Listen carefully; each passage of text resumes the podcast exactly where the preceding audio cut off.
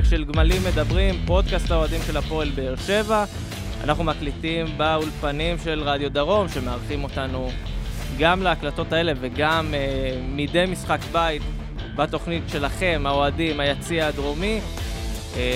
מזכיר לכם, אתם יכולים להאזין לנו באפל, בספוטיפיי, בכל פלטפורמת פודקאסטים אפשרית. דרך אגב, סיפרו לנו שאם אתם באיזה מקום שאפשר לדרג אותנו, כאילו באפליקציה שלכם, דרגו, זה עושה לנו טוב, זה יעשה גם לכם טוב. לא לשכוח, אנחנו בפייסבוק, בטוויטר, באינסטגרם. אם תעקבו, האינסטגרם שלנו עוד יחסית חדש, אבל יש לכם כבר מחכה תמונות מהפגרת שזרוע שאף אחד מאיתנו לא היה בחול. איתי, פאנל מכובד, אלכס רדנסקי, מה נשמע? יאללה, אני עושה מה שלומך. בסדר גמור, והכיסא החם, אנחנו ממשיכים פה סבב, תשמעו, אנחנו מביאים פה אולסטארס של אוהדים. קודם כל, כל אחד בצבע, אוהדים מרגשים, אוהדים ותיקים, אז תציג אותו בבקשה. אלדד אבינועם, מה נשמע? אהלן, מה העניינים? באמת כיסא חם, חם לי. חם לך? חם לי. חם ונעים, עוד מעט אנחנו עוד נתחמם עוד יותר.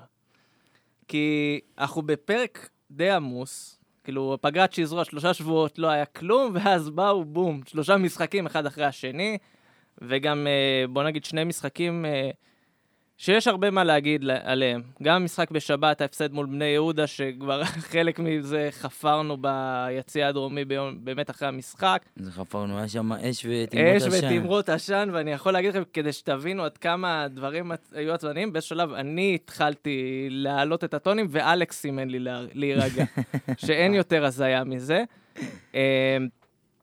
והמשחק מול כפר סבא, אנחנו מקליטים ברביעי, אז המשחק מול כפר סבא זה אתמול בערב, הכל עדיין נורא טרי. בואו נתחיל באמת, אני לא רוצה לסכם כל משחק בנפרד, כי ראינו פה איזה משהו, איזושהי דרך מסוימת בשני המשחקים, ולבוא ולסכם עכשיו כל משחק בנפרד, זה קצת יוצא מהאורקס. אני אגיד לך מה, אם נדבר שנייה על בני יהודה, כי צריך שנייה אחת לעשות הפרדה, אם נדבר על בני יהודה, כי באמת, כמו שאמרת, אחרי המשחק בתוכנית עצמה, היינו עצבניים, ובאמת הרבה הרגש דיבר, פחות הרציונליות. עכשיו, נגד בני יהודה, המשחק, כמו שחששנו שיקרה, שתימשך היכולת מנס ציונה. אז חשבנו אולי אחרי הפגרה, ואנחנו נחזור בצורה טובה יותר, עשו יוגה, לא יודע מה, ויפסנות. יש עוד יוגה השבוע. יש עוד יוגה. יוגורט, לא יוגה. אולי הם עשו יוגורט באמת. אז באמת זה לא עזר, והקבוצה נראיתה חושך, חסרי מוטיבציה.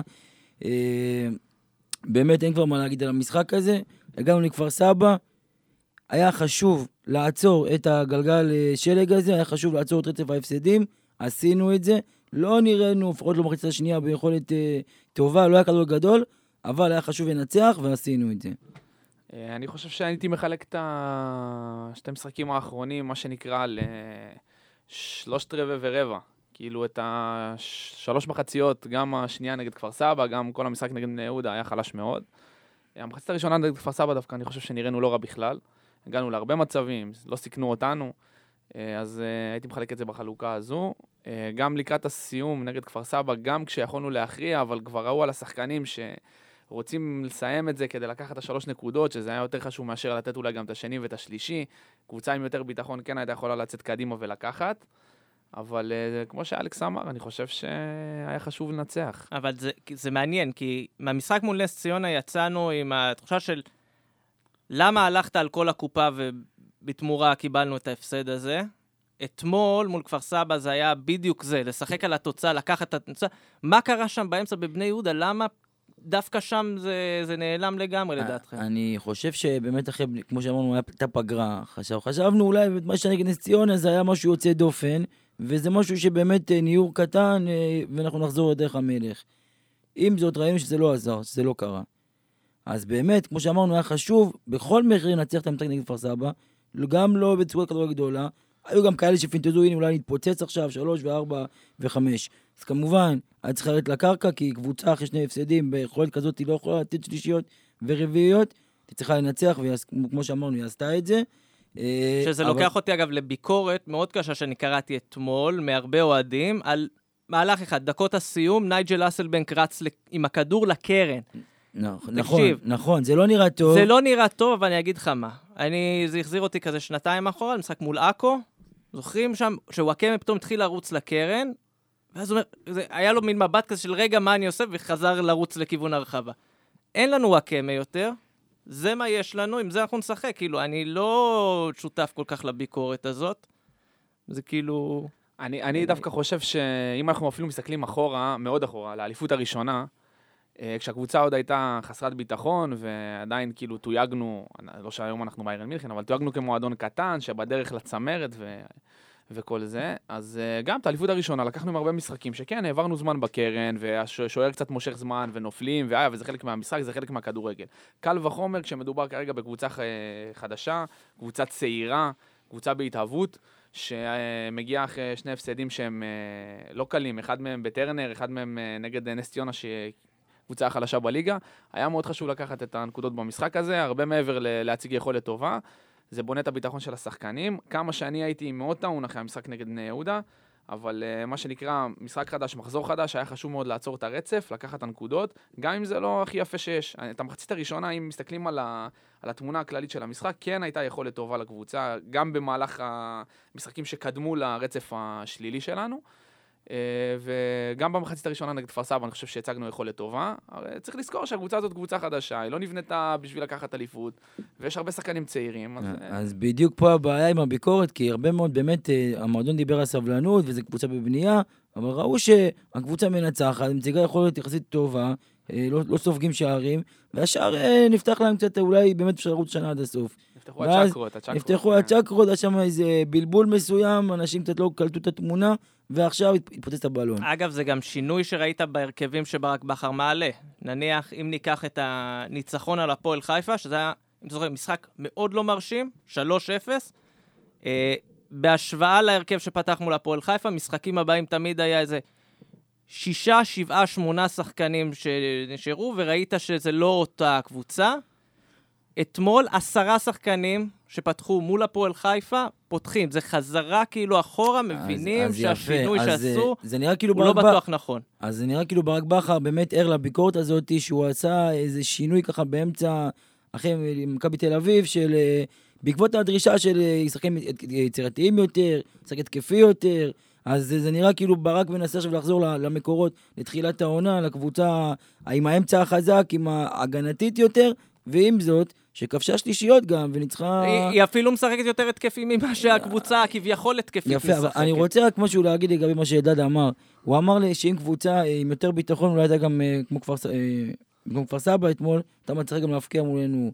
אז העניין הוא האם באמת אתמול ניצחנו, כי היה איזה שיפור אצלנו, או כפר סבא באמת לא ניסתה אפילו, לא ניסתה אפילו. א', אני חושב שכפר סבא באמת הקבוצה הכי חלשה ששחקנו נגדה. אני לא יודע אם להשוות אותה לקבוצות אחרות ממש כשחקן על שחקן, אבל מה שאנחנו פגשנו, התצוגה הכי חלשה שאני ראיתי מקבוצת יריב, זה א'. דבר שני, אם אני חוזר רגע לנושא הקודם שנגענו בו, אז זה נראה כאילו בחר וגם המערכת, כמו אתה מכיר את זה שאתה בטיול אחרי צבא, ואתה מוצא את עצמך פתאום גולש, תכננת נגיד להיות רק בברזיל, ואתה פתאום גולש, אתה הגעת לארגנטינה ולפירו, ואתה פתאום רץ לכל מיני מקומות שלא הכרת, זה בדיוק מה שקרה.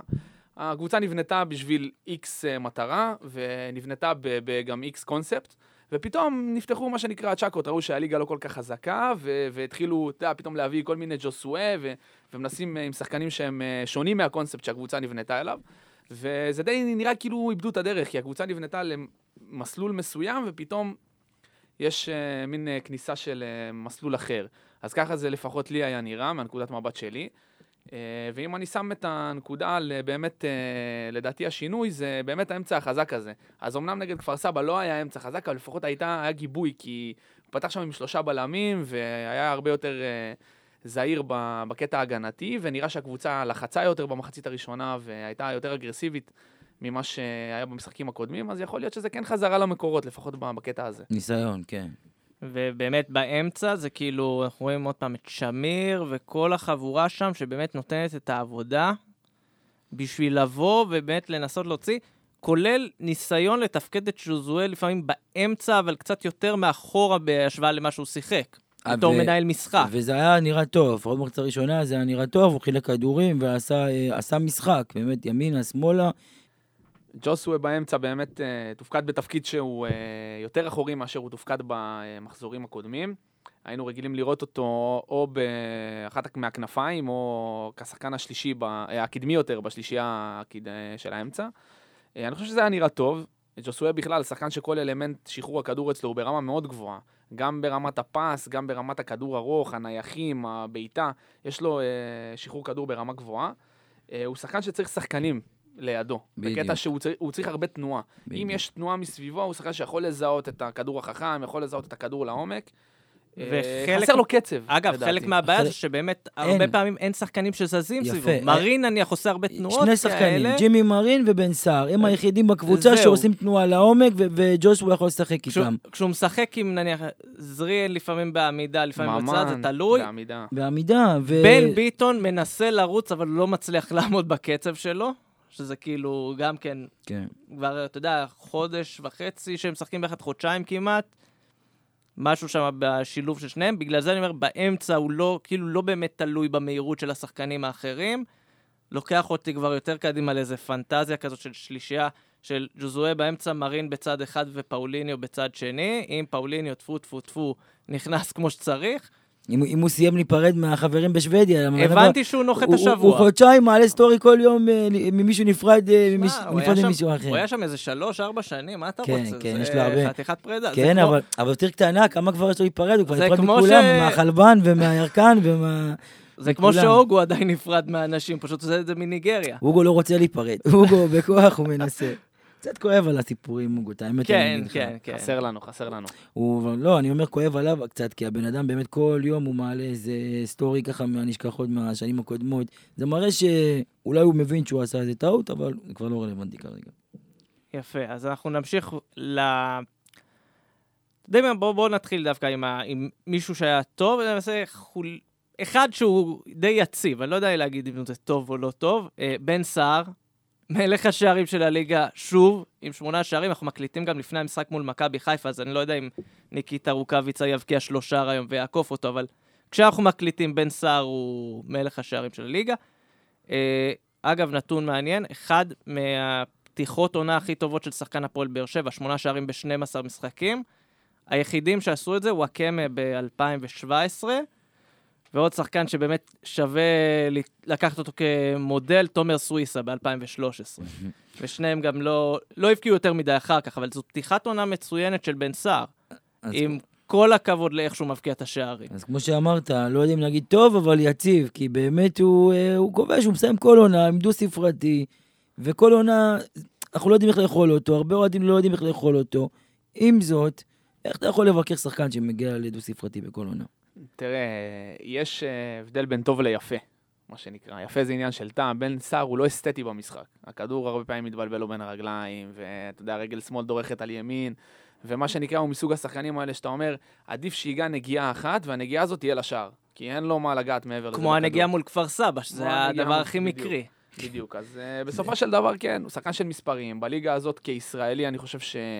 הוא אקס פקטור, בעיקר בתפקיד של חלוץ, שאנחנו ראינו קבוצות שופכות פה ארגזים על חלוצים, ולא מצליחות לפגוע בשום דבר, אם אני הולך על קרמר של חיפה, או אדריסו, עד שמכבי פגעו בקיארטנסון, הביאו... גם באר שבע היו לה כל מיני זרים שהיא ניסתה, חלקם היו טובים יותר, טובים פחות, אבל לא הצליחו לקחת את המקום של סער.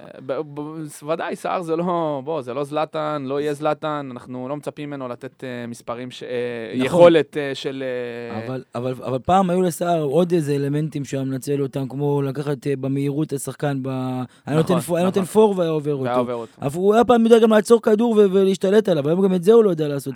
הוא באמת היום שחקן שהוא צריך את הכדור על הקו של השער. לא, אני חושב שאת המהירות הוא איבד כחלק...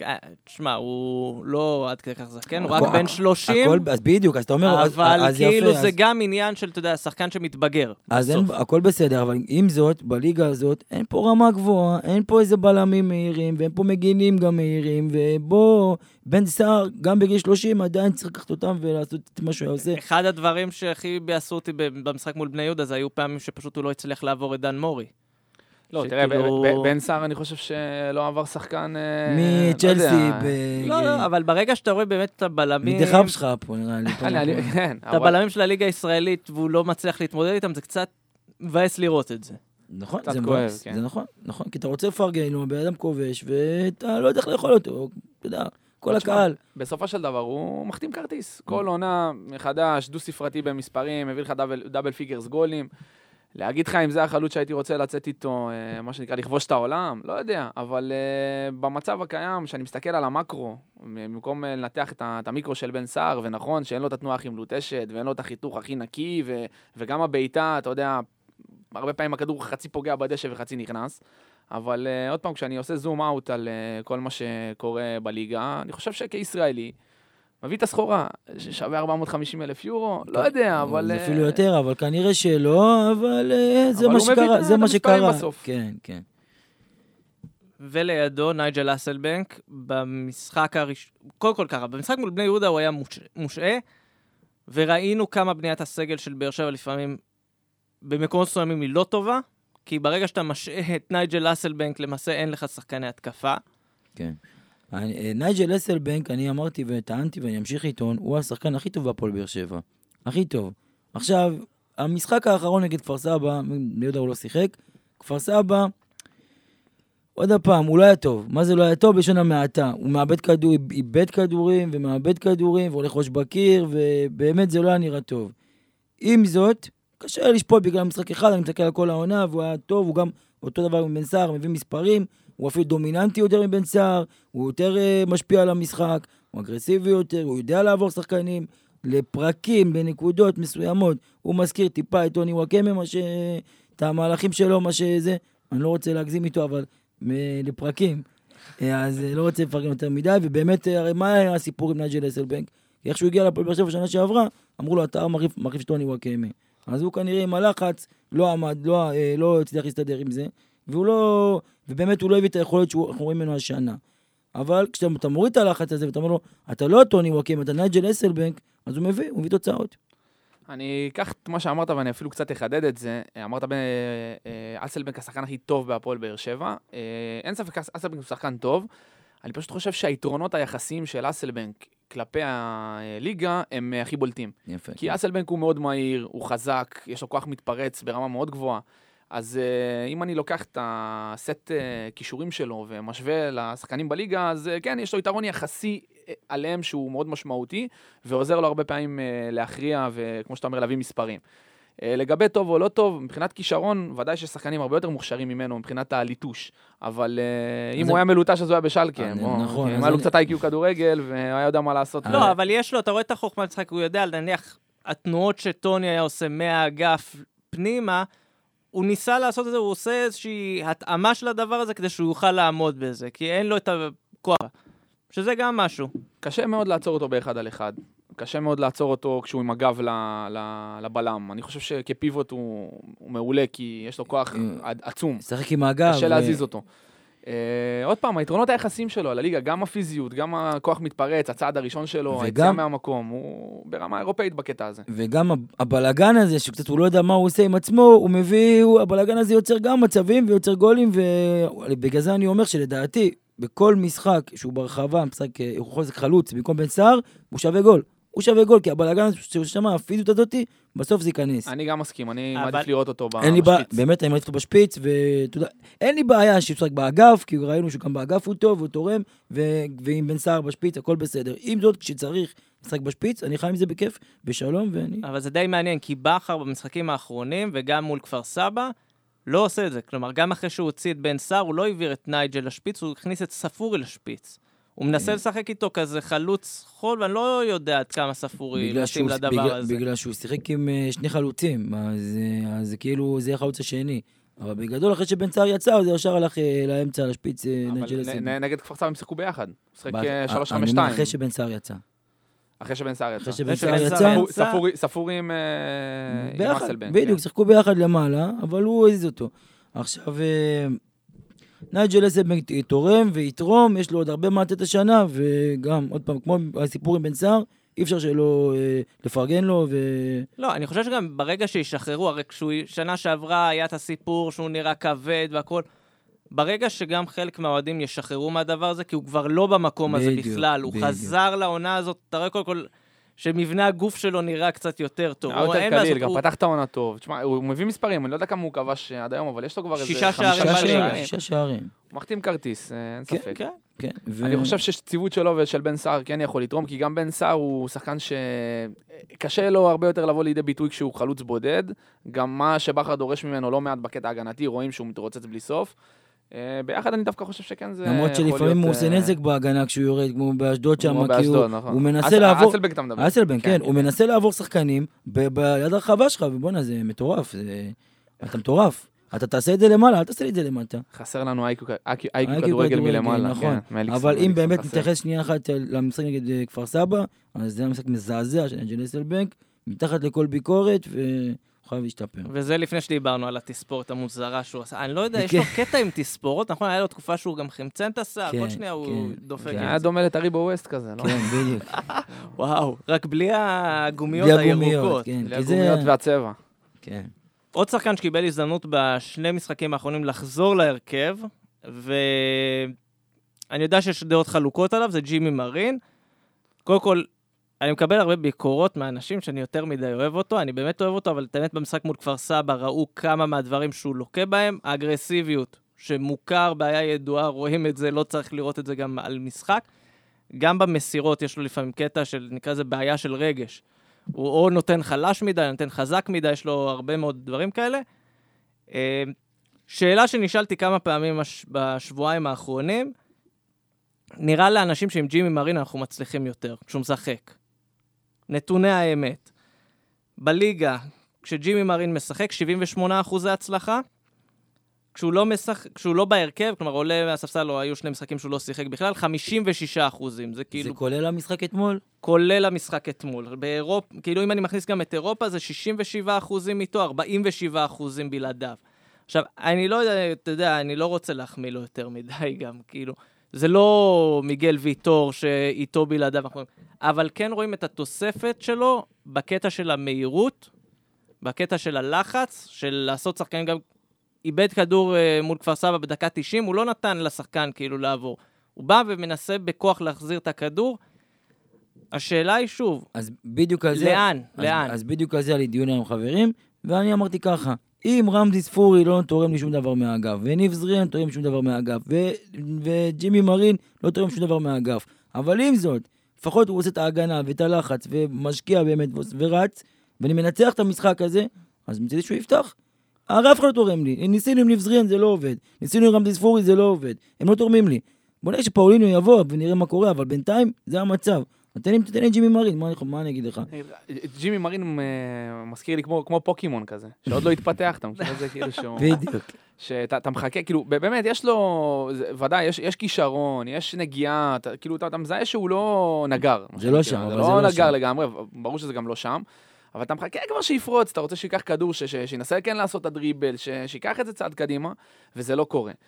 בקשר לעבודה, מסכים איתך, עובד הרבה, לוחץ, רץ, רודף, זה גם דברים שאני חושב שהקהל קל לא להתחבר אליהם, זה היה כזה, כיף לראות שחקן זר שמגיע, במיוחד אם הוא צעיר, מדינה מרגשת, קוסטה ריקה, כל הסיפור והפיקנטריה סביב העניין, אז כן כיף לראות את כל הלחץ והעבודה שהוא עושה, אבל אני חושב שזה עדיין לא שם, הוא בוסר לחלוטין, נכון. אתה רואה את זה גם בפיזיות שהוא נופל, ואנחנו פה בישראל, כאילו בוא... שים את הדברים שהליגה פה מבחינה פיזית היא חלשה יחסית, אין פה שחקנים שהם מפלצות על, והוא נופל בפיזיות, לוקה בחסר. הקבלת החלטות על הפנים, הרבה פעמים שצריך לבעוט אז הוא מוסר, צריך לעשות דריבל אז הוא מוסר, או בועט, הכל הפוך. הביתה מאוד חלשה. לא יודע, אני לא יודע לאן באמת הוא יתגלגל.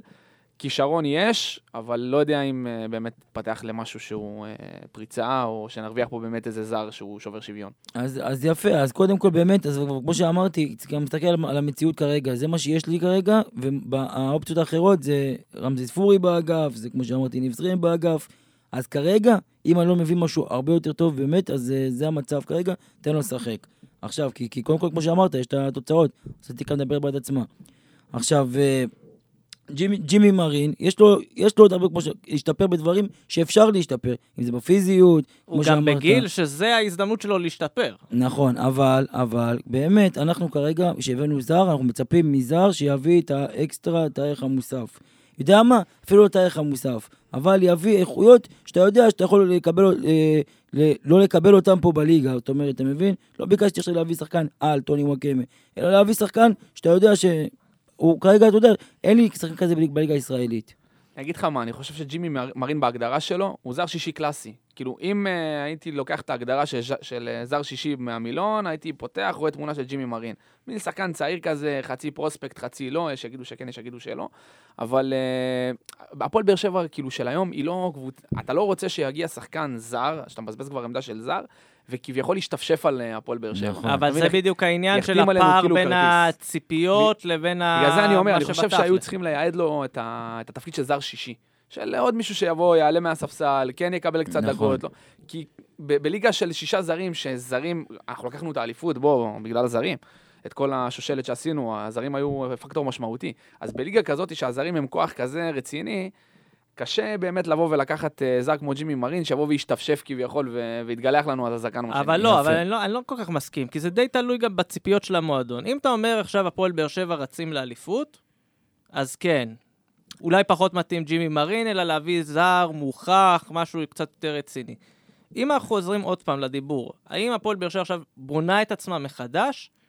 אני חושב שזה לא כזה רע ששחקן כזה יהיה חלק מהבנייה. אז יפה, שניכם צודקים. עכשיו, אתה צודק, למה? כי זה מה שהמועדון אומר. אני, המטרה שלי השנה הייתה לבנות.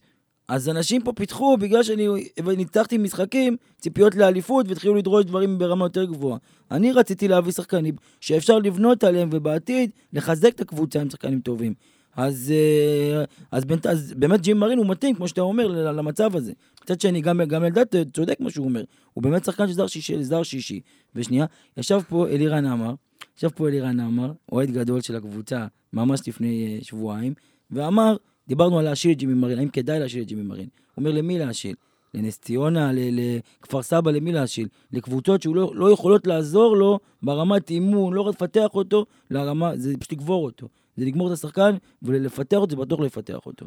אני רוצה דווקא לחזור למה שיוסי אמר, שאתה בונה את הקבוצה ומה אתה מצפה ולא מצפה כביכול מהזרים שלך. אז אם אני מסתכל אחורה ואומר איך אנחנו פתחנו את העונה, אנחנו פתחנו את העונה עם 4 זרים, אני לא טועה, זה היה מיגל, נייג'ל, ג'ימי ושטקוס. כן. שמתוך 4 הזרים האלה 3 הם שחקני שדה.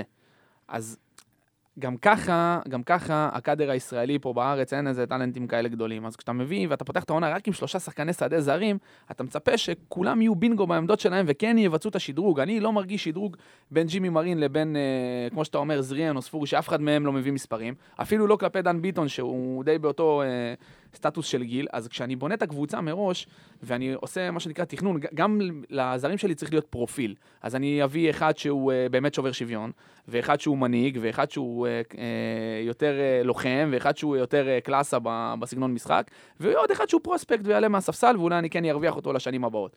אז כשאני פותח את העונה שלי עם 4 זרים ש3 מהם שחקני שדה, אני כן הייתי מצפה מג'ימי מרין, לפחות אפילו ברמת האסטרטגיה של הקבוצה, כן להיות שחקן שהוא שובר שוויון. אז עכשיו הוא נכנס... אבל כל יתר הזרים הם די שוברי שוויון, כאילו, אנחנו יודעים שמיגל ויטור שובר שוויון, שטקוס שובר שוויון, אני חושב שדווקא, כמו שאמרת, ג'ימי מרין זה הקצה, הפרוספקט, הזר השישי, הוא לא צריך להיות השובר שוויון. רק עכשיו הוא התגלגל לשם, בהגדרה, כי אנחנו פתחנו את העונה אחרת, אז כאילו, אז כן אני מבין למה יש פער בין הציפיות לבין היכולת, כי אם מההתחלה היית פותח את העונה עם ג'וסואה, שכביכול הגיע על תקן שובר שוויון, עם רזומה מאוד עשיר וכאלה, ופאוליניו שגם כמובן בא עם טייטל של שחקן שנה בשוודיה וכאלה, ויש לך את שטקוס כמו שאתה אומר שובר שוויון ומיגל וכאלה, ולתוך כל החבילה הזאת הייתי בסוף משחיל איזה ג'ימי מרין כזה, אז הציפיות לא היו כאלה בשמיים, ואולי גם האכזבה לא הייתה כל כך גדולה, כמו שאנחנו מתאכזבים ממנו עכשיו. כי כשהוא הגיע, אז היה מדובר על טלנט, והשחקן השנה, אנדר 21 במרכז אמריקה, או משהו כזה, אם אני לא טועה, והכוכב הגדול של קוסטה ריקה. אחד הבולטים. אמרו עליו עדן עזרת של קוסטה ריקה. נכון. ראינו, עזוב, כל הכינויים האלה, באמת על זה. יותר קרוב לעדן בן זקן, אתה אומר. לא, תשמע, ברור ששחקן בן 21 לא יהיה, אני כאילו מתעסק בזה, היום קראנו על זה שקריית שמונה החתימה את מסי של ג'מייקה, זה כאילו, יש 700 מסי של ג'מייקה, עזוב, הכינויים האלה זה שטויות. אז פופאי זה הבן כספית של באר שבע, לא? מה אתה פופאי? אנחנו נמצא לך כינוי, עד הפרק הבא נמצא כינוי. אבל כבר הזכרת את שטקוס שנייה אחת. אני לדעתי, שטקוס זו תחתמה מיותרת. כי אני אומר לדעתי, אני מרגיש יותר בטוח עם עוד לויטה. אני לדעתי הוא טוב מאוד, אוהד לויט טוב משטקוס, ואני, זה הביטחון שלי, יותר ביטחון עם אוהד לויט, האמת אני אגיד לכם. שטקוס זה ללכת עם ולהריש בלי. לא, לא, אני חושב שיש שני שוער, באר שבע כבר כמה שנים בונה קבוצה עם שני שוערים טובים, תמיד. אבל זה זר. אבל, כן, פה בדיוק הבעיה. האם לא היה עדיף, נניח את לויט הראשון ושוער שני, לא יודע, איזה איתמר ניצן כזה, שם גנרי אני נותן, לא בהכרח איתמר ניצן, יכול להיות שזה היה יותר טוב ולפנות את המקום של הזר. בדיוק, מה חסר לי עכשיו? תביא לי קשר אחורי, שיסגור את אחורי טוב, חזק, דומיננטי, שיסגור את הפינה הזאת של עם האחורה, שיתן לי את האפשרות, צריך התקפי, צריך קדימה, צריך יצירתי. כרגע הקבוצה בנויה, כי באמת קלטינס הוא השש האחורי אמור להיות, הוא לא מספיק טוב, אז אין לי את האפשרות, צריך עם שתי קשרים אחוריים באמצע, ואחד קדימה, אין לי את האפשרות. ושוב, זה מחזיר אותנו להתחלה של איך בנו את הקבוצה הזו, כי שוב, ברגע שאתה לוקח מקום של שחקן זר לשער, אז כבר המשחק שלך מוגבל מבחינת כמה זרים אתה יכול לשים בשער ההרכב. נכון. ודיברנו על הנושא של חלוצים, וחוליית ההגנה, שגם היא מסתמנת כבעיה, כי אנחנו אומרים שלושה בלמים, בעיה גדולה. כמעט בכל רגע נתון לפחות אחד מהם לא יכול לשחק, גם חוסר כאילו מאוד מאוד משמעותי. היה נראה שליפה מהמותן, אהבה ששטקוס הייתה נראית שליפה מהמותן, זאת אומרת ש... אני לא יודע אם זה שליפה מהמותן, כי ידענו על זה שנה שעברה, רצות, זה היה מאוד מתוכנן, אבל נדבקו לזה אולי יותר מדי. אני חושב שברמה האסטרטגית, כאילו זה היה נראה... אני חושב שאם היית שואל את כל אוהד כמעט שיצא מטרנר בסוף העונה הקודמת, אף אחד לא היה אומר שצריך להביא שוער, כאילו... אני אגיד לך מה, זה נראה לי... ואני נראה כאילו זה הגיע out of the blue, פתאום... אז לדעתי זאת החתמה, כמו עם טוני וואקמה, שזה לא יצא לפועל באמצע העונה, אז אמרו לו, טוב, בסדר, בקיץ זה תבוא. ככה זה נראה עם שטקוס, אז שזה סיפור עם יאניס, אמרו לו, טוב, בסדר, לא עכשיו תבוא אחר כך. ככה זה נראה כאילו, באמת שזה היה סגור מראש. אז לדעתי זה המיותר, כמו שאמרו, זה מגביל אותנו, ולדעתי, על פניו שזה לא נראה טוב, אני כרגע הייתי משחרר דווקא את שטקוס בינואר. לא, לא חושב. לא, לא, זה בעיה, כי אז לך תחפש שוער מחליף, וזה אתה לא רוצה... עוד הפעם, בסדר, נכון, אבל... שוב, עכשיו, אבל לא, באמת שטקוס זה לא באמת הבעיה שלנו. לא, הבעיה זאת לא הבעיה. זאת לא הבעיה, יש כל מיני עניינים אחרים, ובאמת התחלתי לגעת בנושא של ההגנה. ביום שבת, עמית ביטון, חשבנו שהוא מתחיל להיכנס פנימה, ואז הוא עושה שתי עבירות מאוד מיותרות, קבל אדום מורחק. ביום שלישי מול כפר סבא, לואיטה עולה, ועכשיו אנחנו יודעים שלואיטה אולי יחמיץ את המשחקים הבאים, ובאר שבע עכשיו נכנסת לחודש מאוד עמוס מבחינת משחקים, יש עוד מחזור אמצע שבוע לקראת סוף החודש, זה כאילו, מה עושים? זה עוד פעם לאלתר בלמים. אז זה בעיה, כן, ובאמת דיברנו על עמית ביטון, זה, אני במחצית פרגנתי לו, שזה היה מוקדם מדי לפרגן לו, ובאמת הרבה אנשים יצאו אליי ואמרו, אל תנחש, חכה לסוף המשחק, ובאמת, הוא לא הצדיק את הפרגון במחצית, הוא עשה כמה טעויות שם קשות נגד בני יהודה. הוא עשה כמה טעויות קשות. לא, גם אנחנו פרגנו לו המון פה, בפרקים קודמים ואחרי משחקים קודמים. ספציפית נגד בני יהודה, שאני במחצית אמרתי, וואלה, באמת עמית ביטון כל הכבוד, ובאמת הוא עושה את שלו, ובמחצית שנייה באמת הוא זרק כל הפח. חוץ עם האדום שזה בכלל. אז עמית ביטון, אני לא קובר אותו, כן? אני חושב שיש לו, הוא יכול להיות בלם שלישי בהפועל באר שבע, לדעתי, אבל השאלה מי הבלם השני בהפועל באר שבע. ואם כשהבלם השני הוא בכושר שלא הייתה כרגע, זה פה הבעיה. אני חושב, למען האמת, אם להיות כנה, וזה לא כיף להגיד את זה, אבל אני לא חושב שעמית ביטון מספיק טוב.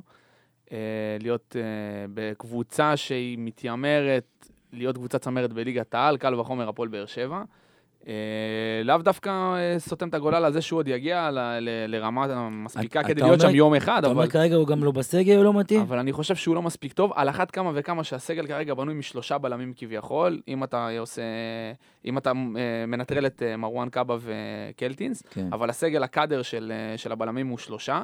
אז במצב השביר הזה, שגם אתה הוא שחקן יחסית פציע, עם כל הגודל שלו, וגם מיגל, אנחנו תמיד יודעים שמיגל זו בעיה, אז בקדר כזה אני חושב שעמית ביטון אין לו מקום כרגע בסגל של הפועל באר שבע, מהבחינה הזאת. לא סותם את הגולל על זה שיום אחד אולי הוא יגיע לשם, כי יש לו נתונים פיזיים טובים, לוקה מאוד בחוכמת משחק שלו, לוקה מאוד בעמידה, הוא גם לא מספיק אגרסיבי לדעתי, וגם מבחינת הטיפול שלו בכדור, הוא מאוד מאוד לא מלוטש, תא לידו זה פיקה. אבל אני לא מסכים איתך, כי אני חושב שעמית ביטון, בשונה מלו הייתה, הוא לא, עד המשחק האחרון נגד בני יהודה, הוא לא היה עושה מה שהוא לא יודע. הוא לא היה מנסה ויוצא להרפתקאות. הוא היה מוסר מרחיק, קדימה, מעיף, הוא לא היה משתגע, הוא היה עושה את הצד שלו. הוא היה טוב בכל הזדמנות שהוא קיבל, גם באירופה, גם שהוא נכנס בקיירת בחוץ, כשמיגל שם הוא קיבל את האדום, הוא נפצע, סליחה, שהוא נפצע. אז עמית ביטון לדעתי, עד בני יהודה, קיבל את הקרדיט ולקח את זה. מעבר ליכולת ההגנתית, אם אתה דווקא מדבר על זה שהוא כן עושה או לא עושה, מה שהוא לא יודע, אני חושב שבקבוצה כמו הפועל באר שבע, שאתה רוב הזמן שולט בכדור ואתה מחפש לתקוף את היריב, אתה מצפה מבלם שכן יהיה לו את האלמנט הזה של השליטה הטובה בכדור וגם יכולת שחרור. היה את זה לשיר צדק בשנים שלקחנו אליפויות, וזה היה נראה טוב כשהוא מניע כדור מאחורה ובונה את המשחק. היום הבלם המודרני כן צריך לדעת לנהל את המשחק מאחורה. אין את זה לעמית ביטון, זה לא שטע, יש לו את זה, אבל אתה... לפעמים זה יוצא לו. מדי פעם זה יוצא לו, הוא גם קצת יותר אחראי ממנו, אולי זה עניין של ניסיון, אני לא סותם את הגולל, אמרתי עוד פעם על זה שעמית ביטון יום אחד כן יגיע לרמה הזאת, אבל מסתמן לי כרגע שהוא לא שם, הוא לא שם. אגב, בחוליית ההגנה, עוד שחקן שחוזר, אז ממש בקצרה, שון גולדברג במקום אורן ביטון, רואים את כמויות החלודה שהצטברו על גולדברג בינתיים. לגמרי, ראינו את זה כבני יהודה, זה היה מצחק מזעזע, ששון גולדברג, גם הגנתי, גם התקפי, פשוט הוא לא היה שם, הוא לא היה קיים. היה שיפור נגד, הוא לא מסתכל בתפקוד כבלם, אבל עדיין, בלם מצד שמאל, והוא עדיין, הוא היה לא רע דווקא בכלל. במשחק האחרון, אי אפשר לבוא בתלונות לשון גולדברג מכפר סבא, אבל כמו שאמרת, אתה חלודה. ובאמת זה נראה כאילו, בני יהודה, אתה ממש חלודה, הוא קצת הצליח להסיר אותה. אני מעדיף לראות את שון גולדברג עם הלקויות שלו ההתקפיות על פני אורן ביטון. אחרי מה שראינו מאורן ביטון, מה שעשו לו שם באגף נגד נס ציונה, אז שון גולדברג זה הרע במיעוטו, מה שנקרא. אורן ביטון מבחינה התקפית, ודאי עולה עליו, אבל הגנתית עשו ממנו שם קרקס. אבל אנחנו היום קבוצה, אנחנו לא מה שרצינו, אנחנו כרגע צריכים להוציא ניצחונות בשיניים. אנחנו לא באים עכשיו לדרוס ולשחק כדורגל התקפי ולפרק. וזה כבר לא שקבוצות מפחדות לתקוף אותנו, לא מפחדות. הן תוקפות, וכשעם אורן ביטון, הן גם תופסות אותנו עומדים בחציים למטה. יש אמרה שהיינו פעם אומרים, זה מגן, קודם כל שיגן. יפה, זה מה שאני אומר, זה התפקיד שלו, להגן. והרבה מאוד אוהדים אומרים, לא, אני מעדיף את אורן ביטון, תראה, הוא תקפי טוב יותר, הוא מבשל לי כדור, אבל הוא לא מגן. הוא לא היה והוא לא יהיה מגן. זה מזכיר לי שאחרי החזרה של דוד זאדה לארץ, אז הרבה אנשים אמרו, וואו, איך הוא השתפר בחול, לא שחק בחול, אבל השתפר. ואז אתה רואה אותו במוקדמות של הליגה האירופית, כשהוא שחק במכבי בתל אביב, פתאום ההגבהות שלו נכנסות, הכל נפלא, אבל הוא עדיין קונוס בהגנה. אז זה בעיה מאוד פופולרית אצל שחקנים ישראלים. לפני שנעבור למכבי חיפה, דמות מרכזית שדיברו עליה הרבה מאוד בימים האחרונים, ברק בחר, עוד פעם כל הסיפור, כן מיצה, לא מיצה, כל הדברים האלה. אני אגיד לכם בדעתי בקצרה, אני ישבתי וחשבתי, האם באמת ברק בחר מיצה? מאמן, אתה יודע מתי הוא ממצק? שנניח הוא בא, אומר, תשמעו, אין לי, יש לי כאילו ספר עם הטקטיקות ותוכנית עבודה, מה אני עושה עם השחקנים שלי, אני לא יכול להוציא יותר מהשחקנים שלי כלום. זה המקסימום שאני יכול להגיע. זה, אני אומר, מיצה. עכשיו, ברק בחר צריך לבוא, ולראשונה נראה לי מזה די הרבה זמן, להמציא את עצמו, ולהמציא משהו חדש. אם בסוף העונה אנחנו נסתכל אחורה ונגיד, אוקיי, בחר באמת הגיע לתקרה, והוא לא יכול לעשות עם זה יותר, כן, אז אני הייתי אומר מיצה, אבל להגיד בשלב הזה שהוא מיצה, נראה לי עדיין שזה מוקדם מדי, ובוא ניתן לו את ההזדמנות עד סוף העונה להוכיח שעדיין יש לו איזה כמה קסמים בשרבול. קודם כל, לא צריך ואסור לסכם עונה במחזור, כבר סיכמו נגד בני יהודה, מחזור עשירי. נגד בני יהודה, נגד נס ציונה, נגד מכבי תל אביב. כן, נס ציונה כבר. חגגו אליפות לפני מכבי, היינו מקום ראשון, וכבר היו במות פה. בדיוק, חגגו אליפות שבוע לפני, ושבוע אחרי כבר קברו את הקבוצה. אז לא מסכמים עונה בשלב כזה מוקדם של העונה. ברק בחר, מלבד זה, כבודו במקום מונח. ולא משנה מה יקרה העונה הזאת.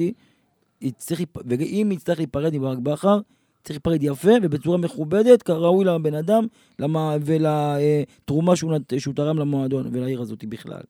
אז ככה שצריך גם לשמור על הכבוד שלו, עם כל הביקורת שיש עליו, וגם צריך לבקר אותו, הכל בסדר. מותר לבקר אותו וצריך לבקר אותו, הוא טעה.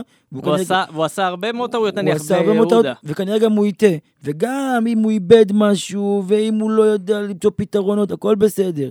צריך לסיים את העונה הזאת בצורה מכובדת, ולהיפרד ממנו אם צריך, בצורה יפה. ואני קורא באמת לכל האוהדים, גם ברשתות, לשמור על שפה וכבוד מינימלי לבן אדם, שגרם לכם הרבה מאוד שנים של אושר. אין מה לעשות, קודם כל הספורט הוא מקצוע אכזר, כדורגל בכלל.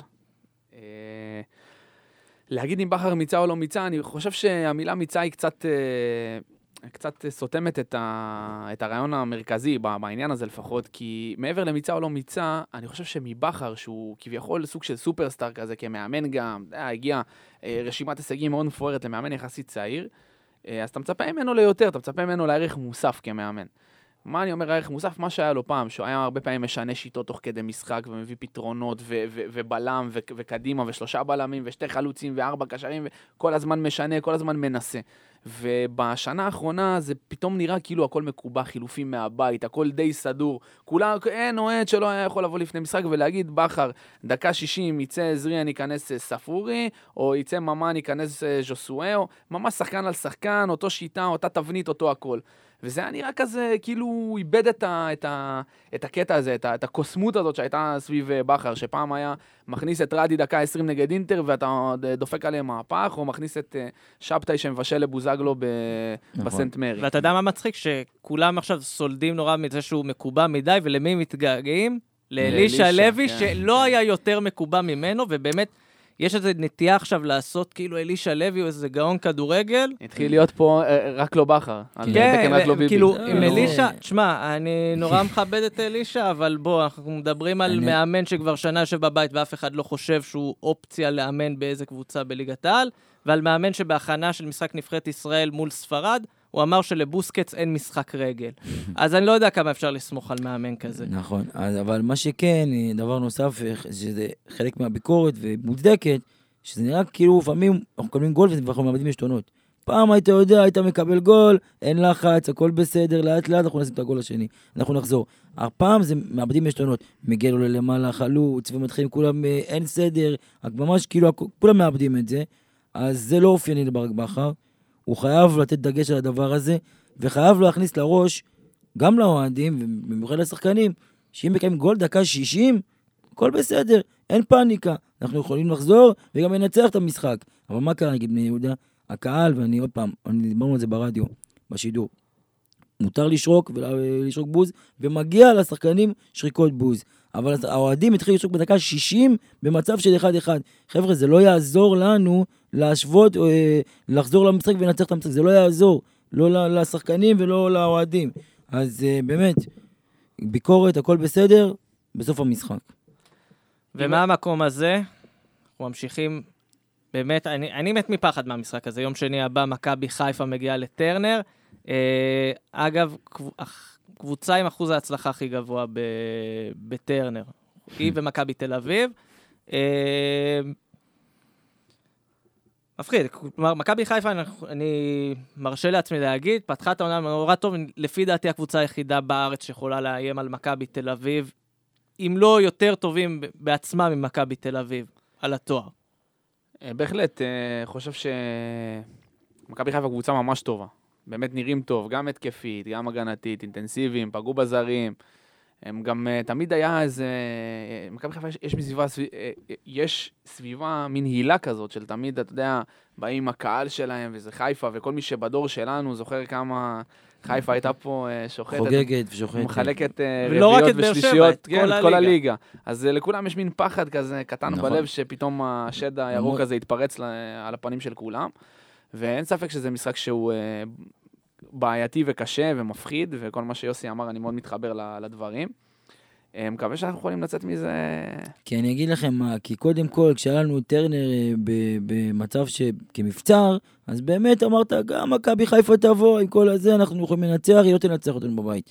היום, כשבני יהודה מנצחת, וחיפה כבר ניצחה. אתה אומר מה? גם מכבי חיפה כבר ניצחה, וחגיגה פה, ומכבי תל אביב חגיגה פה, אז זה כבר לא, בוא אנחנו כבר לא... אין את הביטחון המינימלי הזה של הבית, של טרנר. אז כמו שאמרת, זה באמת מפחיד, כי חיפה בכושר מצוין, כדורגל משחק יותר טוב ממכבי תל אביב, יותר יפה, יותר אטרקטיבי, יותר התקפי, וכובש יותר שערים ממכבי תל אביב. יש לה שחקנים כרגע בכושר אש, כמו שרי, כמו רוקביץ', ירדן שועה אפילו כבש עכשיו, חזיזה. וחזיזה שמככב. אז בואו, רק שאלוהים יהיה איתנו. אני חושב שזאת הפעם הראשונה בחמש השנים האחרונות, שאנחנו באמת מגיעים כאנדרדוג, מוחלט אפילו למשחק הזה, גם מבחינת הקדר של השחקנים, גם מבחינת הרצף, הביטחון כרגע, הם בפורמה מצוינת. הם בפורמה מצוינת, אתה מגיע עם ביטחון ירוי, כי אתה פחות מאמין בעצמך, בגלל איך שאתה נראה.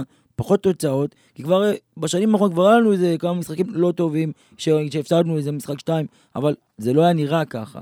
ואנחנו באמת נראים כאילו, כי אנחנו לא יודעים מה צופן לנו העתיד, אנחנו לא יודעים איך זה יתפתח. עכשיו יצאו כפר סבא, מה יהיה שבוע הבא, מה יהיה עוד שבועיים. אתה לא בטוח שתצא לרצף חדש. אפילו אם לא היה חיפה ביתר שבוע הבא, במשחקים הבאים. אפילו אם הייתה עכשיו עוד הפעם, לא יודע, מנתניה ובני יהודה עוד הפעם. אז לא יחד הביטחון הזה. אגב, צריך להגיד, אנחנו דיברנו קודם על באר שבע כקבוצה בבנייה, אז מכבי חיפה עוברת איזשהו שינוי מאוד מאוד משמעותי מאז שמרקו בלבול לקח אותה, הוא לקח אותה בין קבוצה חצי מפורקת, זה 5 מאמנים עברו לפניו ב 4 חודשים הראשונים של העונה שעברה, ואז הוא מגיע בדצמבר. רוצה לשתף אתכם בנתון מעניין שכאילו בעיניי. מרקו בלבול מהשנייה שהוא לוקח את הקבוצה. מכבי חיפה מקום שני אחרי מכבי תל אביב כמובן, מבחינת אחוזי הצלחה. כמעט 69% הצלחה בעידן בלבול. לשם השוואה באותה תקופה ברק בחר, 54% הצלחה. מספר הפסדים, מכבי חיפה מפסידה 5 פעמים, רק פעם אחת העונה. הפועל באר שבע 12 פעמים. זה רק מראה איזה שינוי מכבי חיפה עוברת בשנה האחרונה, איזו קפיצת מדרגה, אתה יודע, אנשים כל הזמן אומרים, הקבוצה קורסת, נופל, זהו, הלך, נגמר לפרק, תכוון את הווייז לכפר כאן, אני זכר במגרשים של פעם. אפשר לעשות שינוי, אפשר לחזור לדברים כאלה, ומה שמכבי חיפה עושה זה באמת יוצא דופן. אני חושב שהדיבורים האלה, זה בגלל הטראומות של אוהדי באר שבע, זה הצלקות שיש בהם, שאנחנו כאילו, תמיד זה זמני, הכל זמני.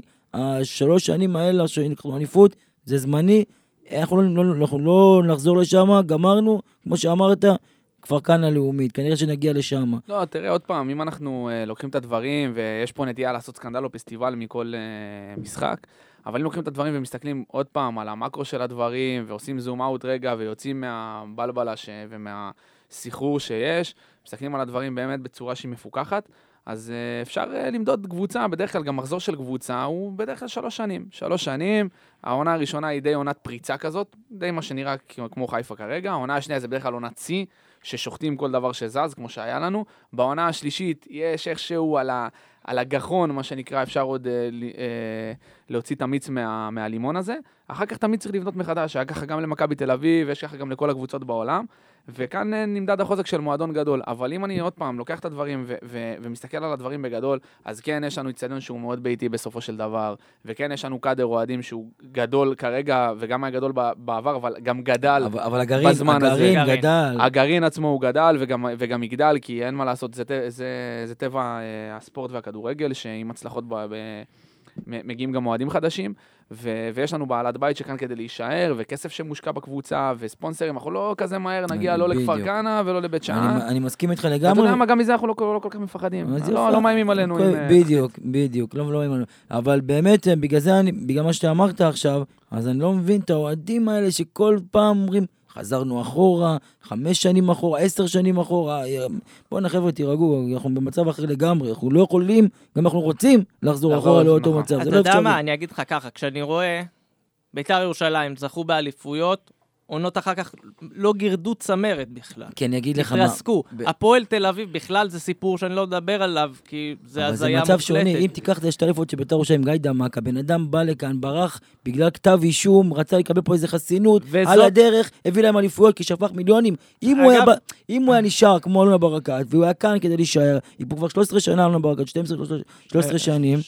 12 שנים, זה לא גיא דמק, זה לא אותו סיפור. גם אם היא רצתה ללכת לפוליטיקה וזה, זה לא היא, לא בא לגרוב פה איזה הון פוליטי על חשבון האוהדים. יכול להיות שאתה לציפייה בעקבות התרומה ומה שיש לה פה לעיר, שהתמכו בה והתאכזבה מזה. זאת לא הייתה המטרה. גיא דמק הגיע להשקיע, לקנות קולות בכסף.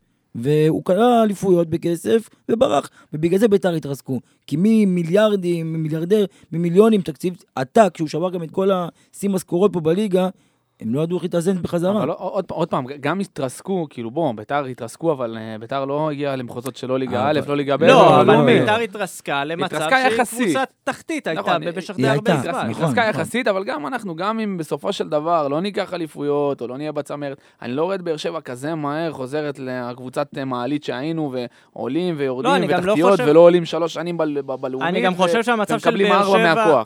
שהמצב של באר שבע הוא מספיק יציב כדי לא לקרוס לחלוטין. בדיוק, בדיוק. בוא נגיד, הפועל באר שבע תישאר בליגת העל, כנראה. אפילו אם, אני אומר, אם באמת הקבוצה של שנה שעברה, שהייתה נוראית, סיימה איכשהו מקום שלישי, כנראה שאפשר להסתדר בלי הרבה יכולת בקבוצה הזאת. ואגב, אני קונה גם השנה וגם שנה הבאה, וגם עוד שנתיים מקום שלישי. אבל בוא, עוד פעם, אני אוהב לעשות את ה... סיכומים.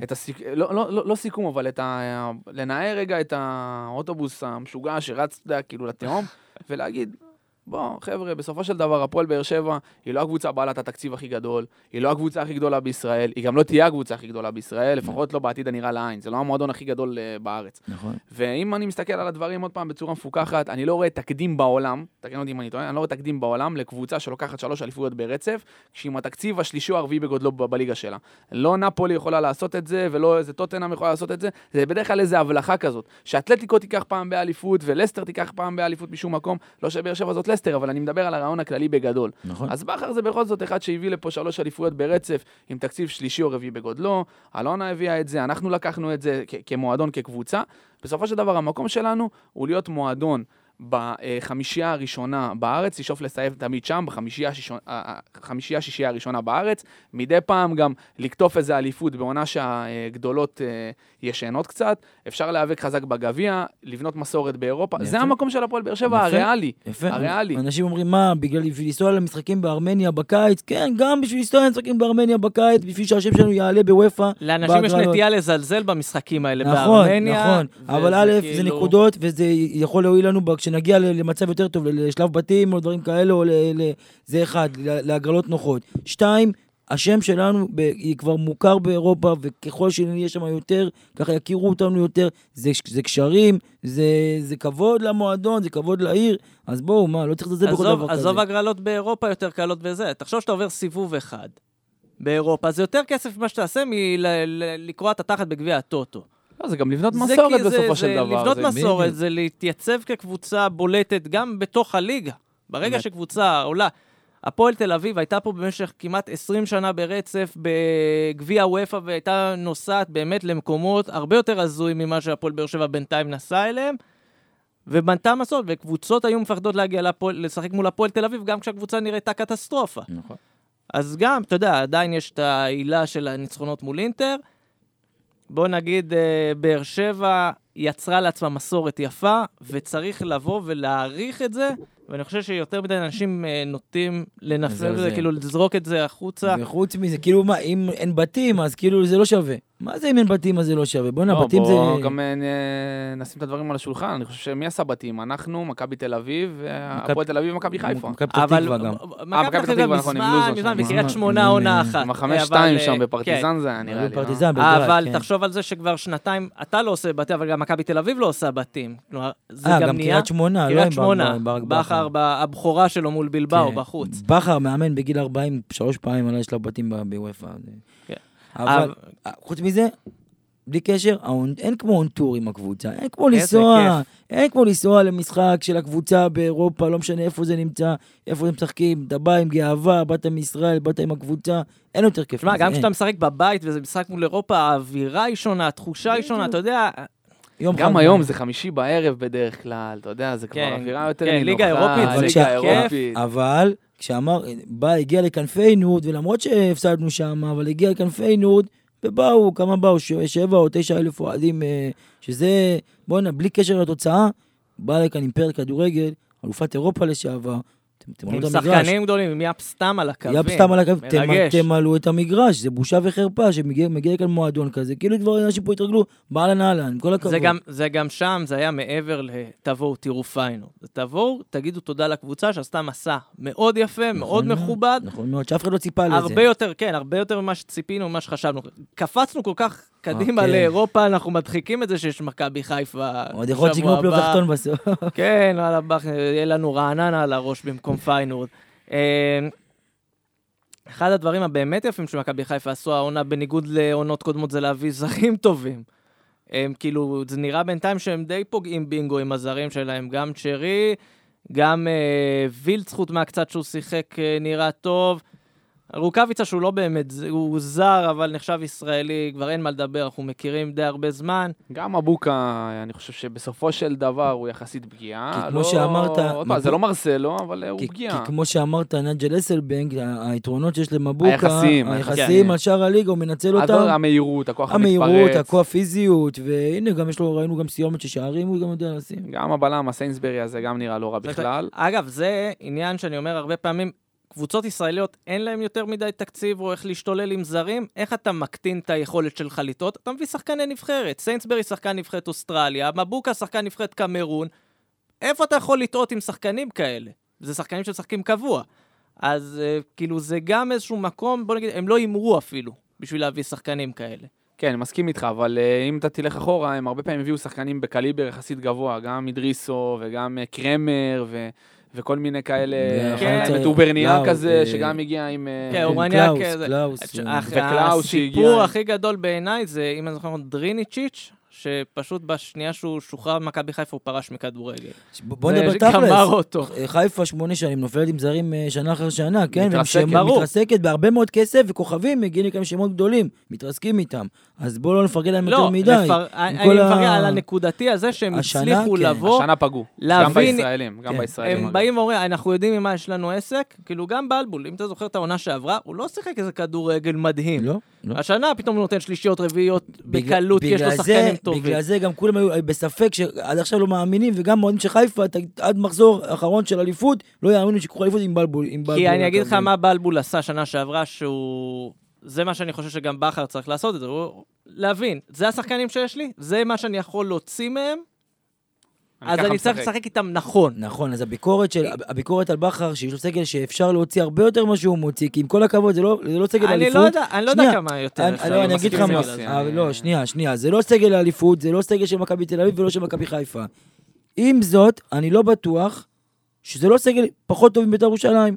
אז תגיד לי, איזה קבוצה בליגה יש עם סגל יותר טוב מהפועל באר שבע, חוץ מחיפה ומכבי תל אביב? מי? בוא, אבל כרגע באר שבע מעל ביתר וגם בפער מסוים, אני לא חושב, אני לא רוצה יותר מדי לחגוג, אבל אני חושב שגם... נכון, נקודות כן, אבל היכולת, יכולת עם מה שיש, אפשר לראות יותר טוב. עוד פעם, השאלה על טוב או לא טוב, אני לא יודע, אבל מבחינת כישרון, ודאי שהסגל פחות מוכשר מהסגל של ביתר. הסגל של ביתר הרבה יותר כישרוני, יש שם גם לוי גרסיה ומוחמד. אתה תזרוק יש 4 שחקנים. וקינדה ואוחנה. אבל יש לי שאלה, אם היו אומרים לך, כי זה בערך אותו דבר, היו מביאים את עדי תמיר מקטמון, שהוא הרבה פעמים שיחק השנה. ושלום אדרי. היו שם הכל בונה, זה לא, על הנייר לפחות, לא מדובר פה בסגל, לנו הרבה יותר נוצץ, יש פה אולי 4 שחקנים שהם באמת כוכבים. בסדר, אז הסגלים של שתי הקבוצות הם, בוא נגיד, קיצון לצד אחד, קיצון לצד שני, ביתר לא מאוזנת מבחינת זה שהיא מאוד אטרקטיבית יחסית, ושחקנים הרבה דריבל וכאלה, ובאר שבע לא מאוזנת כי חסר לנו קצת איי-קיו כדורגל מלמעלה. טוב, אז נקווה לטוב מול מכבי חיפה בשני הבא.